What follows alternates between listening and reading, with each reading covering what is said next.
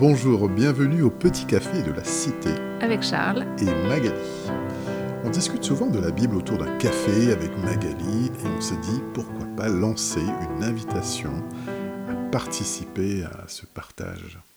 Alors tu sais, ce matin, en, arrosant les plantes et en admirant leurs couleurs, leur diversité, euh, ça m'a rappelé des notes que j'avais prises il y a quelque temps. C'était un parallèle qui m'était venu entre euh, la façon dont Dieu agit et l'exemple qu'il nous donne au travers de sa création. Oui, tu as raison. Dieu parle de plusieurs façons et la Bible en témoigne. Il se révèle dans notre conscience. Il peut parler par des rêves, par des visions. À Moïse, euh, au travers du buisson ardent, il a aussi inspiré les quelques 40 auteurs qui ont écrit les 66 livres qui constituent la Bible sur une période de 1500 ans. C'est quand même incroyable. Hein. Par ces textes, Dieu nous parle et nous guide, et nous l'avons vu dans les précédents podcasts. Et comme tu le dis, il nous parle aussi par la nature qu'il a créée. Oui, et d'ailleurs, elle est évoquée dès le premier livre de la Bible, au, par exemple au premier chapitre de la Genèse, au verset 11 et 12. Dieu dit que la terre produise de la verdure, de l'herbe à graines, des arbres fruitiers qui donnent du fruit selon leur espèce et qui contiennent leurs semences sur la terre. Et au verset 29, il dit que ce sera notre nourriture. Oui, je suis d'accord avec toi de dire que cette nature a aussi une autre fonction que participer à notre nourriture. Des études scientifiques démontrent bien, par exemple, que des plantes dans un lieu de travail eh bien, purifient l'air en réduisant les toxines. Elles sont à même de contrôler la propagation des microbes. Elles jouent un rôle aussi d'isolant phonique. Hein, ça peut, ça peut servir. la plante peut réduire de 30% la fatigue. Ce sont des bienfaits qui sont apportés par cette nature. Mhm. Quand je vois des fleurs, des arbres, euh, les montagnes, euh, la mer, j'ai physiquement l'impression que mon âme s'apaise, mes hmm. pensées se structurent euh, mieux. Jésus lui-même a donné l'exemple pour nous dire de, nous mettre à part pour prier. Il est allé sur la montagne, Luc chapitre 6. Jésus se rendit sur la montagne pour prier et il y passa toute la nuit. Hmm. C'est tellement vrai. Est-ce que tu n'as pas l'impression que ta prière est parfois plus inspirée lorsque tu es devant un beau paysage? Euh, et puis moi, ça m'aide à, prendre du recul, à pas rester centré sur moi dans mes prières. Mais ce que je voulais partager avec toi, c'est donc ce qui m'est venu en observant les plantes de notre balcon. En tout cas, c'est un parallèle que j'ai fait euh, avec l'action de Dieu dans notre vie. Par exemple, on a un mandarinier, et par rapport aux autres plantes, il n'évolue quasiment pas pendant une longue période. Et puis tout à coup, tu as des nouvelles feuilles qui apparaissent. Et ce que ça m'a inspiré, c'est que ce n'est pas parce qu'on ne voit rien bouger que Dieu n'est pas à l'œuvre la floraison, la croissance arrive au temps prévu. Et puis mm. notre, notre citronnier, dont une branche s'est cassée, mm. eh bien, je me suis rappelé qu'une blessure n'empêche pas de porter de nouveaux fruits. En tout cas, c'est ce que ça me démontrait. Et face à un plant de tomates qui était desséché par manque d'eau, bon, c'était au retour de vacances, euh, et ben, il est reparti, contrairement à ce que je craignais.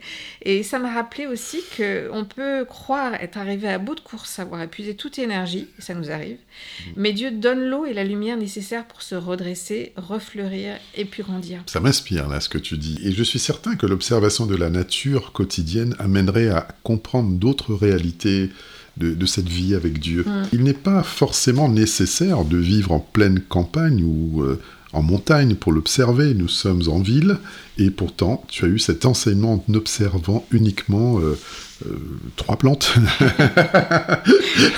C'est un petit. Hein.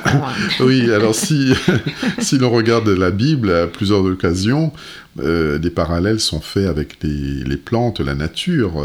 J'ai en tête le psaume premier, Heureux l'homme qui trouve son plaisir dans la loi de l'Éternel et qui la médite jour et nuit. Il est comme un arbre planté près d'un courant d'eau qui donne son fruit en sa saison et dont le feuillage ne se flétrit point tout ce qu'il fait lui réussit. C'est aussi évoqué dans le livre de Jérémie, chapitre 17. Hmm.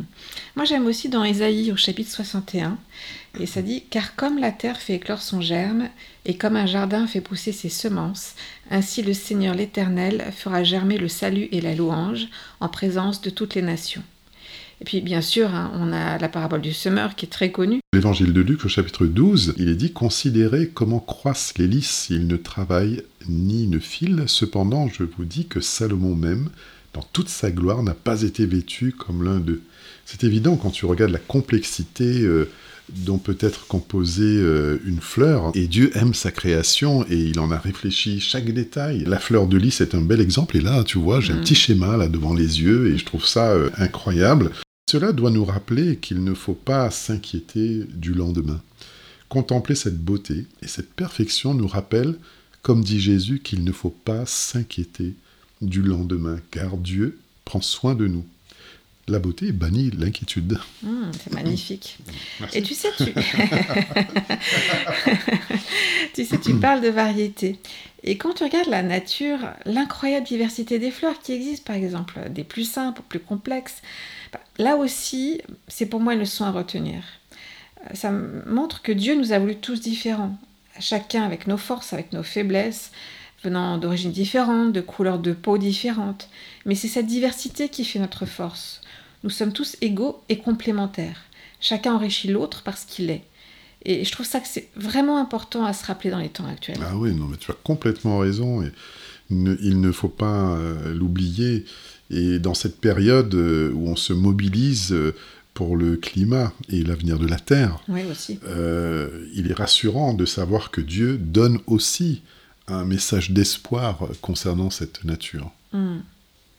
Alors je te propose de terminer euh, avec ce verset euh, dans Jean, l'évangile de Jean chapitre 15.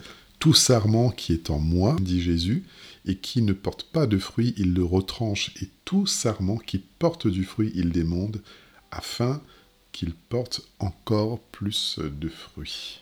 Oui, c'est une belle image et on va essayer de porter beaucoup de fruits alors. Eh ben, on va méditer là-dessus et je vais te laisser aller arroser tes petites plantes. Oui, pour que mon plant de tomate ne dessèche pas trop. à, à très bientôt. À bientôt.